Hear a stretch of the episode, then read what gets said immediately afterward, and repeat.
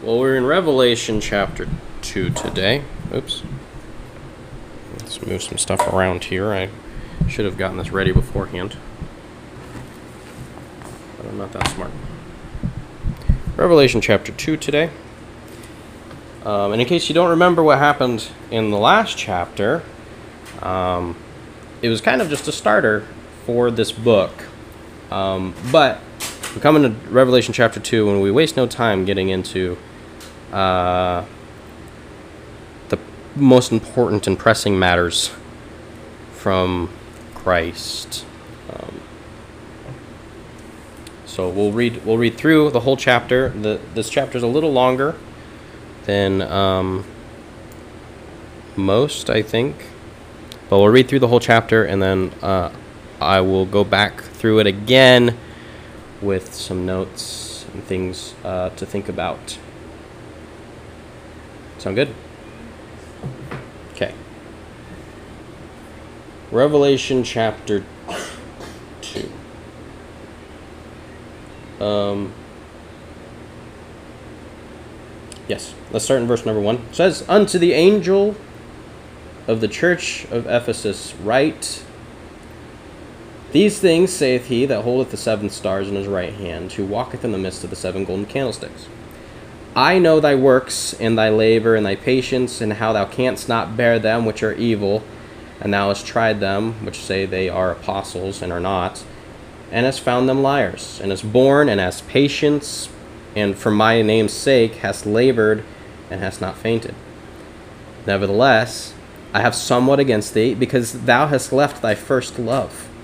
Remember therefore from whence thou art fallen, and repent, and do the first works or else I will come unto thee quickly and remove thy candlestick out of his place, except thou repent. But this thou hast, that thou hadest, hatest the deeds of the Nicolaitans, um, which I'll explain in a little bit who they are and what they practice, which I also hate. He that hath an ear, let him hear what the Spirit saith unto the churches. To him that overcometh, will I give to eat of the tree of life, which is in the midst of the paradise of God. And unto the angel of the church in Smyrna write, These things saith the first and last, which was dead and is alive.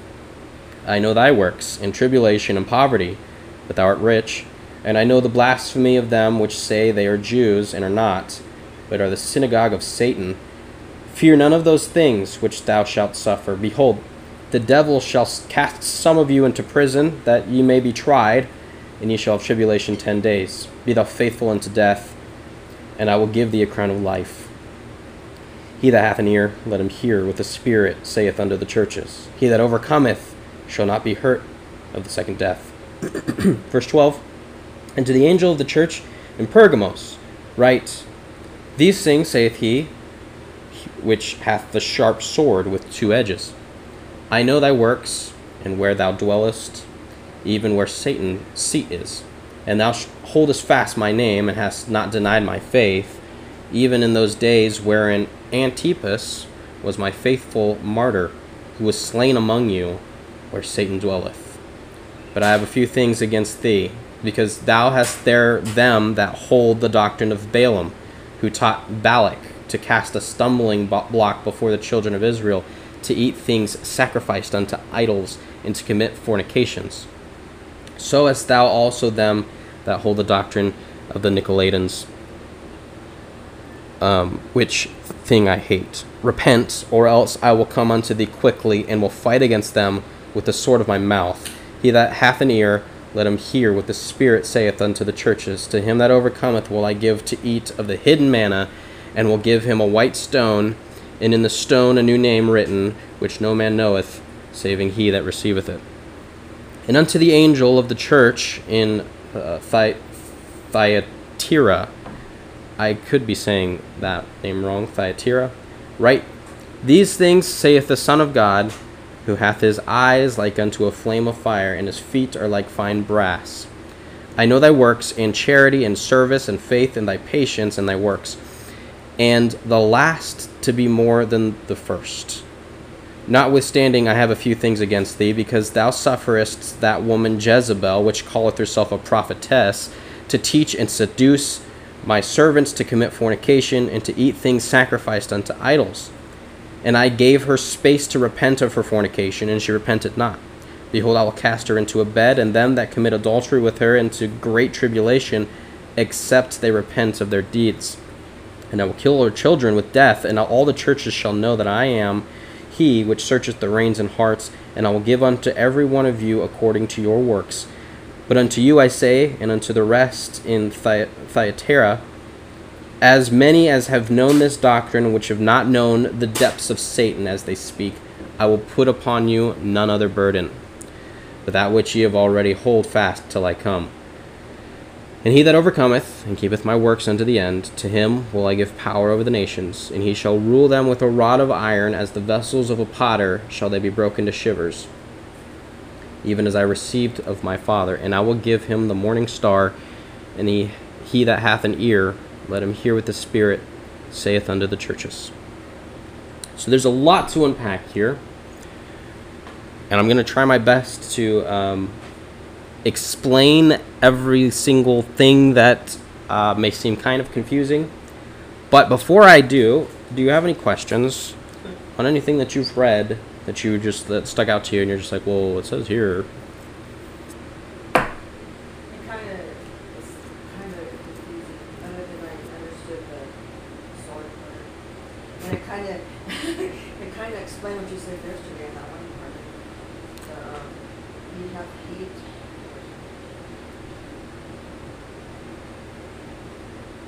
I don't remember where it went now. What I said yesterday, or what I said last time. last Friday about the this time of year sword. Oh, yeah, yeah. yeah. His, his words are a two-edged sword. It um it explained that just like ago. You read it. Yeah, it will bring that up multiple times, and so we'll- we'll read that several other times. Um, but yeah, it says that um, in verse, whichever verse it was. Yeah, I don't remember where it was, but um, I do remember reading it. but we're going to go back through it again and we'll read it again. So, obviously, chapter 2 takes place right after the start of this vision um, that John is seeing on the Lord's Day. And it has already shown John some pretty insane symbolism of, of the intensity and uh, powerful cause of Jesus Christ towards his completion of the world and of life as, as we know it. He sees Jesus between seven candlesticks in this last chapter, probably on lampstands, which we were told was to represent the seven churches, uh, in which John will be writing this letter to, or these letters to, uh, holding seven stars in his hand, which Revelation 120 tells us is to represent the seven angels of those seven churches. Um, now we come to this chapter, which highlights the first four churches in which John is writing these letters to. Um, what they are doing and why it's wrong, plus how to fix those specific things to be more fruitful and to be more purposeful for what the churches are supposed to be for and to be righteous for the Lord. Churches today are still struggling, like many of these churches mentioned in these next couple chapters, in the same way as these churches were suffering. Nothing has changed very much. It goes to show that sin is not generational. It's not based off of how you were raised. It's not, you know, it doesn't skip a generation. It's it's it's throughout every generation, and it's inevitable rather than generational. And even in the churches, we are going to see sin creep in. Uh, it's gonna it's gonna slowly find its way in, and the devil will trick even those that claim themselves to be Christian. Or he'll try his best anyway. Um, and we are stupid people, and we'll fall for it pretty much every time. But Christ has the fixed fix. He has uh, the turnaround. So let this also be noted that when I mention the churches throughout this lesson, I am referring to the people um, more specifically, not just the building and not just these specific churches. Though I will be talking about these four churches that he talks about here, but I want to I want to also relate it to the people, us. So when I say you know the church the church today should be doing this, I'm talking about the people today, the Christians today, those that claim themselves to Christ, not just the building. When we preach to a crowd of 20 or, or 20,000, uh, we are only preaching to one uh, because the assembly of believers are striving together with one heart, and that's the heart of Christ. So, let's get into verse number one, which says, Unto the angel of the church of Ephesus, write. So this church is in Ephesus. This letter that, that this is being written to, this particular part, is for the church in Ephesus. Um, and during that time, right now, there is no church in Ephesus. I mean, there, I'm sure there's churches in Ephesus, but uh, not this particular church is in Ephesus anymore because of how long ago this was written. Things have changed dramatically in Ephesus. You can go visit Ephesus still today, but there's not much there. Most of it's destroyed. I would love to go to Ephesus because that's that's where most of Paul did his ministry, um, and that was where Timothy's ministry was was in Ephesus, and it's where his church started. And you know, there's a lot of like colosseums and stuff. Yeah, there's houses and stuff, but most of most of the biblical things that you can find is all kind of rubble. They're still there, but they're just all falling apart because um, they're so old. But this this particular part in this particular verse, from from verses one uh, to verse seven, is written to the church of Ephesus. Obviously, the one that is speaking in this verse, telling John to write, is Jesus. He's Jesus is saying, This is what you need to write. These things saith he that holdeth the seven stars in his right hand, who walketh in the midst of the seven golden candlesticks. As we read in the first chapter, we knew that that was Jesus. If you have a red letter Bible, which I don't, this is, I mean, there's no red letters in this. It's all black. But if you have a red letter Bible, I don't know if you do or not. It will it will be red because those are the words of Jesus. Everything that's written in red is Jesus' words. Um, so that makes it a little bit easier to interpret that. Um, but it makes sense. It makes the most sense gathered from the previous verses equating to this one that this is Jesus speaking. Anytime Jesus speaks, it is wise for us to listen intently and pay very close attention to what he's saying. When Jesus speaks, every single time, if you read through the Gospels, every single time Jesus speaks, he speaks to that specific person or those specific people but it, it impacts everybody. From that person to all of eternity, everyone is impacted by his words. Always. Uh, it makes a huge difference when he's speaking. Um, but um, it's, it's wise to listen, even if it's in the form of a revelation. Um, which brings us to verse 2. It says, I know thy works. Jesus knows the works of this church. He says, I know, th- I, I, I know thy works and, and thy labor and thy patience and how thou canst not bear them which are evil, and thou hast tried them which say they are apostles and are not, and hast found them liars. Uh, Christ starts off by admonishing this church. He, he, he shows what he appreciates about the church. He displays those things. I know what you're doing. I know you're doing these things, and you're doing these things right. This is a good thing to be said about a church. A church should stand strong in their doctrine and, and faith and, and be cautious towards anyone that would try and preach heresy or falsities opposed to the doctrine of the Bible in our generation and in our churches. A good leader will always point out and encourage and admonish those that he leads. It's good for churches that are doing well to hear that they are doing well. When we when we see a, um, a preacher or even our, our own pastor, for instance, and we, we go we are at a big church, so it can kind of get lost in translation. But when we know that our pastor is doing something right and he's doing something well, it's good for him to hear that. It's it's it encourages him. It helps him to do better next time, and it helps him to continue on doing better. Um, and believe it or not, our church may be big and there might be a lot of people, but he's not going to hear as much encouraging words as you might think. There's a lot of people that go up to him afterwards and say, "Oh, I appreciate you, pastor," or you know, it was a good message or whatever, but um, there needs to be people that, that encourage him in, in the sense of like we love you we're praying for you um, do you need anything? You know they don't hear that kind of stuff. In fact i believe they hear a lot more about the bad things that they did or you, you messed up on this verse or you said this but that doesn't make any sense you know? Show me in the bible where it says that or you know you said that we shouldn't have tvs on our walls and you know, i don't agree with that and you know that, that that's brought up a lot more than than than showing love. And but Jesus here to the, this church, he's showing them what what they're doing right, and and he's showing a proper way that a leader should do things and, and admonish the church, admonish the Christians, admonish those that are doing good things, not just bad things. Uh, he would only be the bearer of bad news, but would help those that are doing something that isn't quite right by showing them love and acknowledge those things that they have already done that was right.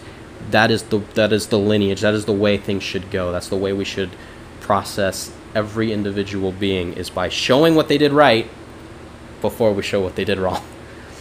Then verse 3. He continues on the admonishment. He says, And has borne and has patience, and for my name's sake has labored, and has not fainted. Strength in difficult times, granted, during this time in Ephesus, it was a very difficult time. So, strength in difficult times is a very lost commodity today. We are weak people. We have become extremely weak people. During this time, churches were literally being burned down. People were being burned at the stake or stoned to death or, or even crucified for their faith in Jesus Christ. And Jesus is is letting them know that their strength has not gone unnoticed, that they haven't fainted in their faith, and that is important that they're continuing on. Uh, but it's a lost commodity. They're strong for false doctrine, these churches today, uh, but you hardly see any pushing against the cultural norms of, of homosexuality or genderism today. We, we like to kind of stay distant from that because we don't want to start any fights or arguments because, I mean, genuinely speaking, when you do talk about those things, you're always going to find somebody that wants to just beat you over the head because they believe in a different way instead of having some sort of civil discourse or conversation. With that said, strength certainly is a virtue of patience. And I'd argue to say that without patience, you're probably as weak as they come. You cannot have strength without patience. When this church labored, it was not through necessity, but it was through their heart's desire to please and love others in the same way which Christ pleased and loved others with patience. But that brings us to verse 4, which says, Nevertheless, Jesus says, I have somewhat against thee because thou hast left thy first love. There was much to admonish this church over, but they lacked in one very important area that many have crumbled under today. It's the exact same thing that we face problems with in the church today. This is a major issue with this church age in which we live in. We see some who are extremely zealous to fight against the cultural norms, uh, to fight against things that are false and things that are wrong, and and their their their mindset's good. They stand up for truth and doctrine, and and they have courage during trying and difficult times. But those same few have no love for the Lord. They, they have a knowledge of the Lord and they know what they're supposed to be doing and they know how to do it and they continue to thrive and strive for those things, but their heart's not with God. How? I don't know. but it is possible, apparently, and this church suffered from it. This church in Ephesus suffered from it, and I believe that a lot of Christians today suffer from it. Having a heart for God and not having any works. Well, God does say that uh, um, he. I think it's it's in one of the Old Testament books, one of the prophecies. Uh, he says um, he says, you, you, you honor me with your, with your lips and with your works, but your hearts are far from me.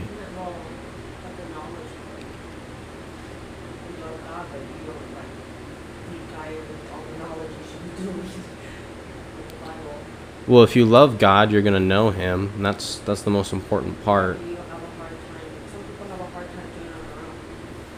Sure, that, I mean that's what the church is for, and that's what that's what Bible, this Bible study is for, is to build up for things like that. You probably don't. You probably should. but at the same time, um, I mean, it, all depends on. I mean, I think of I think of Eva. She probably wouldn't like me saying this, and it's being recorded, so that's even worse. Um, but, but she she doesn't ever read her Bible. Um, she used to read it all the time, and then everything you know that happened with ministry, she just she just doesn't, doesn't do it anymore. And uh, I try to encourage her to do it, and I even try to read it with her. um, but she just doesn't have that that fervency to do it. Now, does that mean she's not saved? Does that mean she doesn't love God? I don't believe that for a second. She shows a completely different side of, of, of that in regards to, to her faith in God. Um, but, I mean, she feels convicted that she doesn't read her Bible as often as she should or as she used to. Um, and that's a good thing. And that means that, that God is still working on her. So if she didn't feel convicted, then we have a little bit of a problem. Um, but um, obviously, there are other means to that. Some people are readers, some people are listeners, and that's just how it goes sometimes. So, um, you are not a reader. I might not be as good of a listener. that might be the problem, but um, but we should we should be desiring to read His Word, and that's not as important as having the heart for God you know and and what he's pointing out here with this church is they had these works. They were studying their bibles. They were preaching god's word. They were praying as often as they could. They were helping people but they were doing it without loving god. And and it's possible to do that. It's possible to have a ministry where you are working for god and not loving him. Uh, their hearts were far from them. They lost their first love their first love when you when you become a new creature, you have a, a new a new life. You're born again, right? Uh, you, when you accept Christ, you you have a completely different birth. It's a second birth, but everything you did in the past is erased. That's all gone. That's why when you're born again, you fall in love with Jesus. He's your first love. Whether you have are married or not, Jesus is your first love. And when you're doing ministry, you're doing ministry with the intent to love Jesus. And there are so many churches today, and apparently during this time, that don't have that first love. They, they're striving and they're thriving and they're doing the right things, but they don't love God. And Jesus knows that. And so Jesus has John here writing a letter reminding them, you need to love me. Uh, it goes not having having love for God and and you can mean well and you can do these right things and you can be part of the Lord's army and but we have no room to hate our enemies. We have no room to to uh, to cause divisions or to to keep people out of the church because they are bad people or they don't agree with your viewpoint or whatever the case may be. You cannot hate other people. We don't have room to do that and I think that a lot of people that that don't have a heart for God, they're zealous and they're right. They they they're they're right in their doctrine, they're right in their preaching, but they make so many enemies because they're right and everyone else is wrong. And that's not right. That's not okay. That's the wrong spirit to have. You can be right, yes, but you can also rejoice and love other people. That's those things can walk hand in hand. They don't have to be separate but we don't get an opportunity to hate others. We don't get an opportunity to even hate our enemies, those people that are against us or that have uh, caused divisions with us or have, have, caused problems with us. We don't get to hate them. It goes against the mandate set forth through Jesus Christ when we li- are literally commanded by Him to love even our enemies and pray for them that hate us. In Matthew 5:44, Jesus says, "But I say unto you, love your enemies, bless them that curse you." Do good to them that hate you, and pray for them which despitefully use you and persecute you. We are to love everybody, including our enemies, and we're supposed to show that forth even in our churches. This church may have shown patience and love towards others, but their hearts were not toward God. They may have shown a Christ like attitude in their ministries, but they were not ministering for the Lord. There's a great deal of difference between working ministry for the people and working ministry for the Lord. And I have reason to believe that most ministers in today's age, in modern era, have gotten this mixed up and have fallen out of love with the Lord and His work. And because of that, we see a lot of people fail in ministries, and a lot of churches kind of just sit idle. Um, they don't grow, and there's not a lot of people. Then the people that they do get if they do grow, are usually hateful people. They're not people that you want to be around. Uh, I think of Steven Anderson. Whoa, that was weird. Steven Anderson's in the room. His presence just appeared. I think of Steven Anderson, um, who who No, he's alive. he uh, he he hates our church. he hates our pastor. Yes, and he's made that very known, and he has quite a bit of a following, a pretty large group of people that that sit under his preaching, and all of those people are just as hateful as he is, just as as as cruel and as mean as he is, and um, they all say the same exact disgusting things. I mean, he just he's like a the epitome of of having good doctrine, because a lot of what he says is not necessarily wrong or bad or false, I should say. It's it's wrong and bad. It's not false, but he's got no heart or love for the Lord, and so because of that, he has a bunch of people that are working the same exact way, and and this church in Ephesus is a prime example of that exact thing. Then that brings us to verse number five. He says, "This is where Jesus gives them the correction. T- tells them how to fix it. He says, "Remember therefore from whence thou art fallen, and repent." and do the first works. In other words, go back to your salvation. Go back to when I saved you. Those things that you did before that led up to your salvation when you when you came to me in fervency because you knew you couldn't be saved without me because you knew you were destined for hell. Go back to that and then repent. Turn from your sin. Go back to loving me again and do the first works. Do what you did before and why you did it before. Or else I will come unto thee quickly and remove thy candlestick out of his place, except thou repent. If you just repent. In Matthew 5:16, Jesus tells us we are light and we must let our light shine before the entire world. Matthew 5:16 it says, "Let your light so shine before men that they may see your good works and glorify your Father which is in heaven." That is what we are called to do. That is what we're called to be. We're supposed to be light in darkness. Uh, someone once said, "The dark, the darker the night, the brighter the light." We are supposed to be light during a dark, sinful world. Churches are to be lighthouses for the Lord. We're supposed the church is supposed to harness that light. It's supposed to carry that light and present that light. They're to glow, a beacon of safety to a hurt and dying world. They're to represent comfort and love for the lost, and they're to be a safe haven for Christians to establish their faith, prepare their artillery, and go back out into the world of spiritual warfare, continuing to fight on. Go back out into the darkness with their light, brighter than ever before. It's a place of refreshing, equipping, and caring. But that's not how churches are most of the time. May our churches resemble such today. I've seen many churches fall apart because they have not repented and gone back to the love of Christ. They've not gone back to their first love. They are accustomed to traditions or feel forced into ministry by necessity uh, when the only thing that is necessary for, the, for, for Christ is preaching the gospel. Ministry is not necessary, it's important. We must understand that ministry without love is heresy, is damnable heresy. And Jesus will remove a lampstand or lighthouse, as I've mentioned, when it's not fixed or taken care of. He says, I'm going to come if you do not go back to your first love, if you do not put your heart back on me, I'm going to remove your light. Your church will be non existent. It will not be powerful. The lighthouse may still stand, but the light will no longer shine. What a sad sight for the lighthouse to exist and not do what it was designed for. Which brings us to verse 6. It says, But this thou hast, that thou hatest the deeds of the Nicolaitans, which I also hate. Uh, the Nicolaitans were a somewhat unknown heretical group during that time. They seduced God's people to part- participate in idolatry, um, in, in sexual immorality, as we will soon read.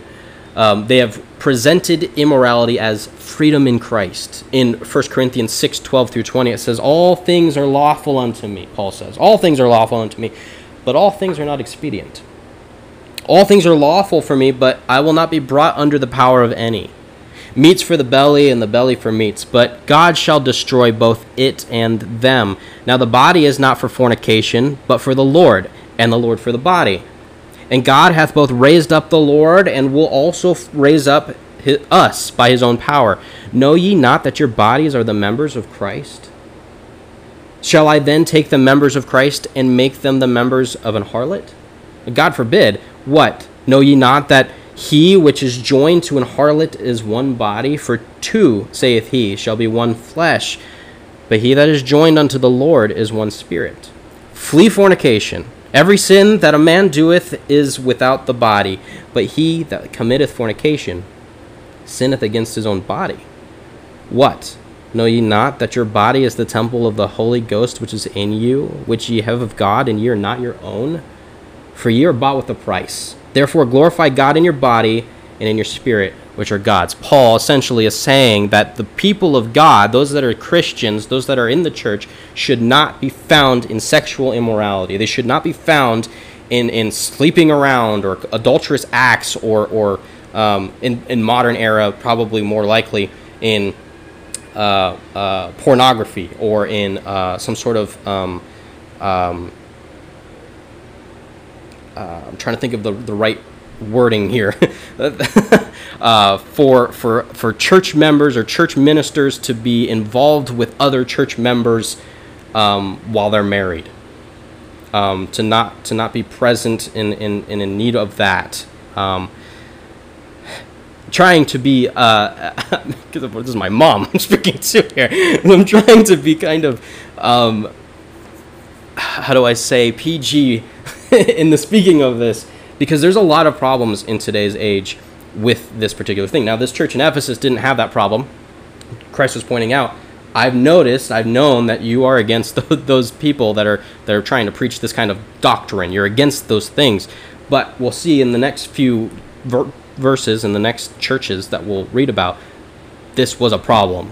And today it's still a problem. Whatever church house you may be a part of, Catholic churches, obviously, we, we read about um, you know priests molesting little children and and doing things that they shouldn't be doing, and we read about those things and we think that that's just typical Catholic. That's you know that's what, but that's not just happening in Catholic churches. That's happening in in Baptist churches. That's happening in Presbyterian churches. It's happening in every kind of church uh, ordinance that you can possibly think of. It happens a lot more in Catholic churches because uh, priests are not allowed to marry. So, I mean, they're fleshly, sinful people. What do you expect? Even though they try and pretend like they're not, they are. They, they, they can't help themselves. That's just in their DNA. It's their nature. So you, you tell them not to marry and you tell them not to have uh, any kind of uh, uh, reproductive. Um, you tell them not to have sex, they're, they're going to do that thing because that is what they're designed for. And Jesus and God Himself said it's not good for man to be alone, and that was for a reason because it's not good. We fall into sin when we're alone. So it's better to have somebody there with you that will that will help encourage you and edify you and build you up in the right things of God than to be alone. Paul was never married, which I find interesting because he speaks a lot about marriage and about the importance of it. But he found a way to live the life of Christ and to be a good, godly Christian without having to delve into that which is also interesting because the Catholic Church uses Peter as their first pope. Peter was married, so that doesn't doesn't make much sense. That's it. You're not allowed to marry, but Peter was married and he was our first pope. So therefore, just follow the example of Peter and not get not get married.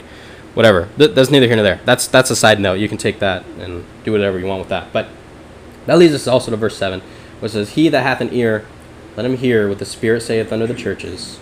To him that overcometh will I give to eat of the tree of life, which is in the midst of the paradise of God. Now, a lot of people have taken this verse out of context, and um, so I want to clarify some things. First of all, the, the this tree is not to be mistaken of Genesis's tree of the knowledge of good and evil. This tree was a tree that offered eternal life to pure bodies. It was the same tree that was in the garden. There was this tree, and then there was the tree of the, the knowledge of good and evil. They were told not to eat of the tree of the knowledge of good and evil. They were not told to eat uh, or not to eat of the tree of life. This tree was there with them. Once humanity fell, all was banned. Everyone was banned access to it. And then it reappears in the New Jerusalem, or heaven, if you will it will be called soon enough. But in Genesis 3:22, it speaks of it. It says, "And the Lord God said, Behold, the man is become as one of us, after he ate the fruit, to know good and evil. And now, lest he put forth his hand and take also the tree of life and eat, and live forever. Therefore the Lord God sent him forth from the Garden of Eden to till the ground from whence he was taken. So he drove out the man, and he placed at the east of the Garden of Eden cherubims and a flaming sword which turned every way to keep the way of the tree of life. He said, Because you ate of that, that tree, you now know the difference between good and evil. We're going to kick you out of the garden because we do not want you to touch the tree of life because you're now impure. You were not holy enough to eat of this tree. And then in Revelation 22, it comes back up. It says, And he shewed me a pure river of water of life, crystal as clear, proceeding out of the throne of God and of the Lamb in the midst of the street of it. And on either side of the river was there the tree of life, which bare twelve manner of fruits, and yielded her fruit every month. And the leaves of the tree were of the healing of the nations. Um, I've had some different talks about this particular verse. That's, that's chapter 22, verses 1 and 2. But I've had different talks about this particular verse in regards to why the tree of life is in eternity, why it's in heaven, why it would even matter, why it still bears fruit. Everyone's dead. So why would you need eternal life from this this tree? Um, but I don't think it gives you eternal life. yeah, you've already you've already received eternal life as soon as you accept Christ. So that tree is not there for you to receive eternal life. Um, it is there um, as it could be there as a reminder, or it could be there because Jesus is the tree of life. He gives us the fruit that we need for salvation. So um, everything in heaven is Jesus centric. So so that tree might be there for that specific reason. But we know that those that put their faith and trust into Christ, repenting of their sins, are offered, offered eternal life, as Romans 6.23 says, For the wages of sin is death, but the gift of God is eternal life through Jesus Christ our Lord. They have eaten from the tree, as Christ would call himself the vine, and are then granted eternal life for good from that moment forever. I believe the tree of life was put in the garden for that specific purpose, because it represented Jesus Christ. Um, and when it was taken away from them, that re- represented the fall of man. That represented that resembled the, the the separation of man and God. And then, as after verse seven, we read verse eight. says, he's switching gears. He's switching to another church. He says, "And unto the angel of the church in Smyrna write, These things saith the first and the last, which was dead and is alive." We know who the first and the last is. We know the one that was dead and came back to life is Jesus Christ. This is what he's writing. This is what he's saying. Verse 9 I know thy works and tribulation, and poverty, but thou art rich, and I know the blasphemy of them which say they are Jews and are not, but are the synagogue of Satan. You may not have much in this life, and these people didn't. They were uh, in poverty and in tribulation, but Christ says they were rich. And we may not have much in this life, but if we have Christ, we can be material, materially poor, but spiritually rich. I'd rather have nothing from this world with Christ than to have everything in this world without Christ. And he's reminding them that you are living in poverty and the, the, your, the, the current city you're living in is causing you to, to, to live in a very uh, tumultuous time, a very terrible time, um, but you're rich still. And in verse 10, it says, Fear none of those things which thou shalt suffer. Behold, the devil shall cast some of you into prison, that ye may be tried, and ye shall have tribulation ten days. Be thou faithful unto death, and I will give thee a crown of life. So he's warning them. Obviously, this church in Smyrna was doing things well, they were doing things right. Um, Jesus didn't say, I have somewhat against thee, he just warned them they were being mistreated during this time by the Roman government, which most churches were. Uh, and the Romans were trying to find any reason possible to destroy this church in heinous and sometimes inhumane ways. The church was faithful even through these great tribulations, even though the, the government was trying to suppress them and trying to get rid of the churches. Ch- churches that remain faithful through great trials and testings are stronger than any churches with maybe even thousands of members sitting comfortably. Give me a church that's been through major grief, that's still continuing to strive for the love of Christ, and I guarantee you will see God's blessings upon it, and you will meet some of the strongest, gentlest Christians in the world. They, they seem to be the most knowledgeable and most uplifted spirits ever to have existed, and they've gone through some of the most terrible things from their government or from other people or from their city or whatever it might be. The crown of life that's spoken of here is not a gift solemnly given to us. We are granted with life, everlasting life, and that is a crown we can wear. But those we uh, we may receive we may receive these crowns for the things that maybe we have achieved in this life, but those crowns give us access to the one that truly deserves it. For without him, we would not be worthy to receive such amazing heavenly rewards, and those crowns belong to him. And it's because um, we get those crowns, that's why we uh, are told that we're going to lay our crowns down at his feet uh, when we enter into eternity. Those crowns that we received do not belong to us. We may have received them, but it was only because of Jesus that we received them. It was only because of his spirit and his guidance and his work that we were able to get these crowns to begin with. Verse 11 says, He that hath an ear, let him hear what the Spirit saith unto the churches. He that overcometh shall not be hurt of the second death. If you are born again Christian, you don't have to worry about the second death, which we will get into later on. Verse 12, it says, And to the angel of the church in Pergamos write, These things saith he which hath the sharp sword with two edges. There's that that saying again, the, the word of God is sharper than a two edged sword. But it's a good idea to make sure you are behind the blade cutting rather than being cut. His word can wound and it can heal. Our words can wound and it can heal. In Proverbs, it says that the, that the tongue has the power of life and death. That should make us think before we speak, should not? So we should be dis- dividing the word in such a way that wounds and heals at the same time, tears down and builds up, one without the other, I think is detrimental and dangerous. then verse 13 says, I know thy works, and where thou dwellest, even where Satan's seat is, and thou holdest fast my name, and hast not denied my faith, even in those days wherein Antipas was my faithful martyr, who was slain among you, where Satan dwelleth. Uh, the reason that um, uh, Pergamum is, is um, labeled the site of Satan's throne. That's why he says the seat of Satan is referring to Pergamum, um, which is the church that is being written to right now. It's labeled as, as the, the, the site of Satan's throne, and it's because they made temples that were dedicated to worshiping false idols. There was literally, this whole city was just dedicated to fake gods um, and they had whole buildings dedicated to fake gods. This is something like you would see like a, like the Sphinx in Egypt. You know that the big uh, pyramid with the, the cat head hanging out of it. That was a that was a false god, and they built an entire building to that false god and that the idea of that false god.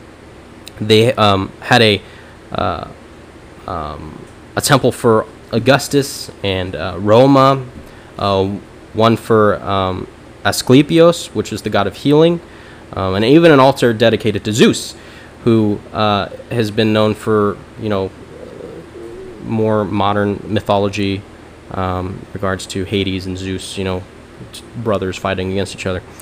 Um, but in the middle of all of this false worship, in the middle of all of these buildings that were made specifically for different gods, a believer named Antipas came to tell them the truth of Christ and used God's word to do it. And but when they heard this, apparently, according to this verse, they killed him because they didn't want to stop worshiping their false gods. They didn't want to serve a God that can control all gods. But he was labeled as a faithful witness by Jesus Christ. He says, uh, the faithful martyr who was slain among you. then in verse 14 it says, But I have a few things against thee so I know that you've done these things, and I know you're in a very difficult area where there's people, you know, that are worshiping false gods. But here's here's a few things that I have that are against you, because thou hast there them that hold the doctrine of Balaam, who taught Balak to cast a stumbling block before the children of Israel to eat things sacrificed unto idols and to commit fornications. Now we're going back into Old Testament prophecy and Old Testament times. Balaam was a real person who lived during the time of the Old Testament and uh, set up gods for people. And he was a prophet, um, but Balaam was an Old Testament prophet who advised Moab's king to tempt Israel into sexual and spiritual adultery. In Numbers 25, 1 through 2, it says, And Israel abode in Shittim, and the people began to commit whoredom with the daughters of Moab. And they called the people unto the sacrifices of their gods, and the people did eat and bowed down to their gods, their false gods. In Numbers 31, 16, it says, uh, Behold, these caused the children of Israel through the counsel of Balaam to commit trespass against the Lord in the matter of Peor. And there was a plague among the congregation of the Lord. So after Balaam did these terrible things and, and caused these people to do these terrible things, there was a great plague that encompassed the entire community and it was not much different than what we're facing today, although um, these plagues were a lot more uh, ferocious and deadly than what we are having today. But obviously, uh, the Nicolaitans were causing others to dip into this same model of worship. Christ points out that the church here is allowing such practices to start infecting the congregation, allowing it into the church. And this is why he has a few things against them. Uh, God takes note of all church leadership and doctrine. If you're teaching falsities or you are filled with, uh, you're not filled with the Spirit, God will not leave that unchecked. And he will not allow you to do it without conviction. All of these people in these churches knew that it was not okay to do these things, and yet they continued to do it anyway. And then verse 16 it says, Repent um, or else, actually, let's read verse 15 real quick. So, so hast thou also them that hold the doctrine of the Nicolaitans, which thing I hate. Repent, or else I will come unto thee quickly, and will fight against them with the sword of thy mouth, of my mouth. This is interesting. Jesus is threatening this church. It's, repent, or I'm coming to, to destroy you. Uh, repent, or the sword in which I am bearing through my word is going to destroy you. Uh, imagine being a church that loves the Lord and has so much adultery around it, literally buildings of ad- uh, idolatry, not being able to connect with the culture because they don't want to believe in the God in which you are teaching them, which is the true God. So you decide to incorporate some of the other church's beliefs. That way, others feel comfortable coming into your congregation. The problem is, a church is not a house for other people's beliefs. It's a place where people go to worship the God of the Bible and the God of the Bible only. It's a place that Jesus died for. Not so that we can incorporate beliefs, but so that we can worship his death for it. Jesus is justified to threaten this church for their beliefs and their falsities, and any churches that would practice such disgraceful worship, and the church should never take lightly the threatening of the Lord in 1 Corinthians 11:30 it says for this cause many are weak and sickly among you and many sleep. For if we would judge ourselves we should not be judged. But when we are judged we are chastened of the Lord that we should not be condemned with the world. Be chastened by God. Verse 17 says he that hath an ear let him hear what the spirit saith unto the churches. To him that overcometh will I give to eat of the hidden manna and will give him a white stone and in the stone a new name written, which no man knoweth, saving he that receiveth it. There's a lot of symbolism here. Um, just like God gave manna to Israel in the wilderness, Christ supplies hidden manna to the ones who conquer uh, these these kinds of trials and these kinds of, of sin. A white stone um, is representative of what was given uh, during that time to winners of athletic contests to gain entrance to banquets uh, afterwards. So when people that won athletic competitions would get a white stone, and that white stone was their invitation to a banquet that they would get to eat at um, and be a part of because they won.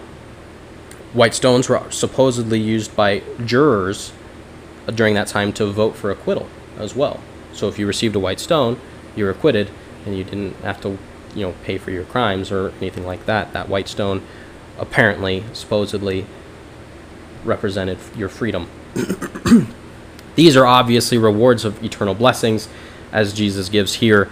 The new name is given to every believer that trusts in Christ alone for salvation um, alone and doesn't worship anyone but God alone your your name is then written down. You get a new name, and we can sing a song or a hymn like uh, "There's a new name written down in glory, and it's mine." Oh yes, it's mine. It's a new name that's written down. It's a new name that's given. Christ Christ gives His believers a new name because we are new creatures. Though people may have always known you by that name, we always knew you by Denise. When you become saved, your name changes drastically. It's no longer associated with the sins of your past. It, it's associated with Bible thumper and maybe even Jesus freak, which to me I think is far better than liar or fornicator. We should desire a new name. And when we trust Christ, he gives it to us. And all things are new. As Romans 8:29 says, says, "For whom he did foreknow, he also did predestinate to be conformed to the image of his son, that he might be the firstborn among many brethren."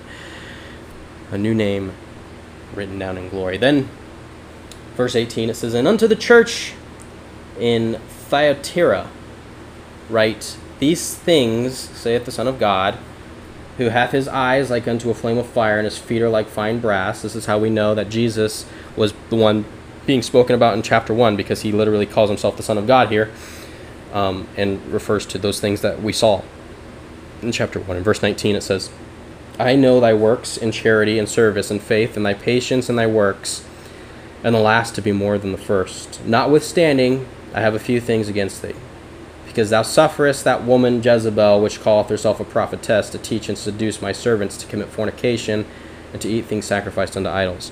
This is the part I'm not excited to talk about. Um, I'm not excited to talk about it with anybody, but specifically with my mom. But maybe notice that these churches seem to be doing things that were pleasing to the Lord. Every single one of them had good things said about them. But they were ruining all of those good things because of a sin they were committing against him as well.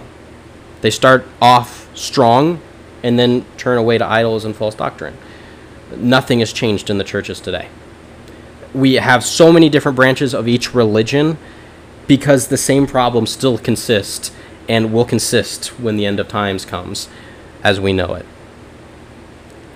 These same exact issues that these churches faced back then are the same ones that we face today and will continue to face. Uh, apparently, I don't know if these churches will be uh, in these specific spots when when the world ends, but if they are, they're going to face the exact same problems as we're still facing even now. But this is a good symbolization of the churches now, uh, of the churches in the future, uh, of the churches that will eventually come to be. Um, not just specifically these churches that are written about here, but all churches from then on out. In verse um, 20, 21, it says, And I gave her space, speaking of Jezebel, the prophetess, I gave her space to repent of her fornication, and she repented not. Behold, I will cast her into a bed, and them that commit adultery with her into great tribulation, except they repent of their deeds. Verse 23, it says, And I will kill her children with death. Actually, let me let me just let me pause for a moment. Yeah, Verse 23 And I'll kill, her, I'll kill her children with death, and all the churches shall know that I am he which searcheth the reins and hearts, and I will give to every one of you according to your works. The children in which is spoken of here is not blood related children, it's not her actual children. It's not, you know, ones she gave birth to. Her children represent those that she has influenced, those that uh, of her church. Uh, just like John calls his churches his children, through the faith of God, who were taught and brought up um, by John's faith and witness by his preaching, Jezebel is acclaiming the same name to her church as well. They're, they're her children, but she's teaching them false doctrines and abusing the people at, of, at church um, for sexual gain. Sadly, this too is a common problem in churches today. Very common problem. Um, there was actually not that long ago, there was a church that was um, somewhat close to us in Texas, where the uh, youth pastor of that church, particular church, it was a Baptist church, um, was caught um, having relationships with teenagers. Um, there are pastors in the pulpit today who uh, will end up leaving their wife and uh, marrying someone from the congregation because of adultery. Um, there was uh, someone, a friend from my past, who uh, became a Buddhist, and he posted on um, Facebook not that long ago that, that Jesus saves, and he was wearing a cross and Christ on the cross, and um, which took me took me back. I thought that's that's crazy, and uh, Eva messaged him and asked him about his faith and his doctrine, and and he, she would really like to know his testimony, and and he came back with, um, I'm writing a book about it, which to me, if you're saved, you just explain how you were saved. You don't need to write a book about about it. That seems kind of extreme. And you'll find out. yeah, that's that's like uh, your salvation is not about you. You know you know that, right? But uh, I just kind of just blew it off. I just I told her I said that's that's weird, uh, and then we just kind of blew it off. Well, he posted some pictures uh, a couple days later, um, talking about Jesus, and uh, he put hashtags in it, and in the hashtags, it started off with like Jesus saves, hashtag Jesus saves, and then hashtag um, in love with Jesus, and then it said hashtag hard for Jesus, and then it said hashtag bend me over daddy Jesus, and then it said hashtag, and it got really, really weird. And then we saw another post that said the same kind of things, and it got like really disgusting and disturbing, and um, and it, was just like obviously something's wrong. this is obviously he's either not saved, which yeah, obviously he's not saved, but he's either confused about salvation or he's just being really stupid and just making fun of Christianity. I don't think that's what's happening. I think he's I, I think he's a drug addict. So I think a lot of that has messed with his mind. So he is really thinking about Jesus in that way, and that's a problem. That's an issue. That's apparently a lot. There's churches that are like that as well. That that think in that same kind of context. That we have a love relationship or an intimate relationship with Jesus Christ, and that's not at all how it's supposed to be. And I know that Jesus calls us his bride, and I get that. But we're supposed to be pure, like a bride. We're supposed to be without flaw, without uh, we're supposed to be uh, uh, without um, fornication. We're supposed to be clean, and we're supposed to be, um, you know, a specific way as a as a bride is supposed to be. Uh, but we see many pastors and youth pastors alike using the church for, for sexual gain and, and not for pointing people to, to Jesus. The house of God is established as a holy sanctuary of worship. That is what it's supposed to be. It's supposed to be us worshiping God. We must be zealous about the house of God to keep it that way. And, and, and when we see something that is not right happening, uh, when we see people that, that claim to be Christ followers and then, and then post things like, like they do on, on social media that just doesn't line up with the things of God, it makes God look terrible. It makes Jesus look awful, and it should not be go uh, be gone without something being said. We must have the same righteous anger as Christ did. It should make us sick.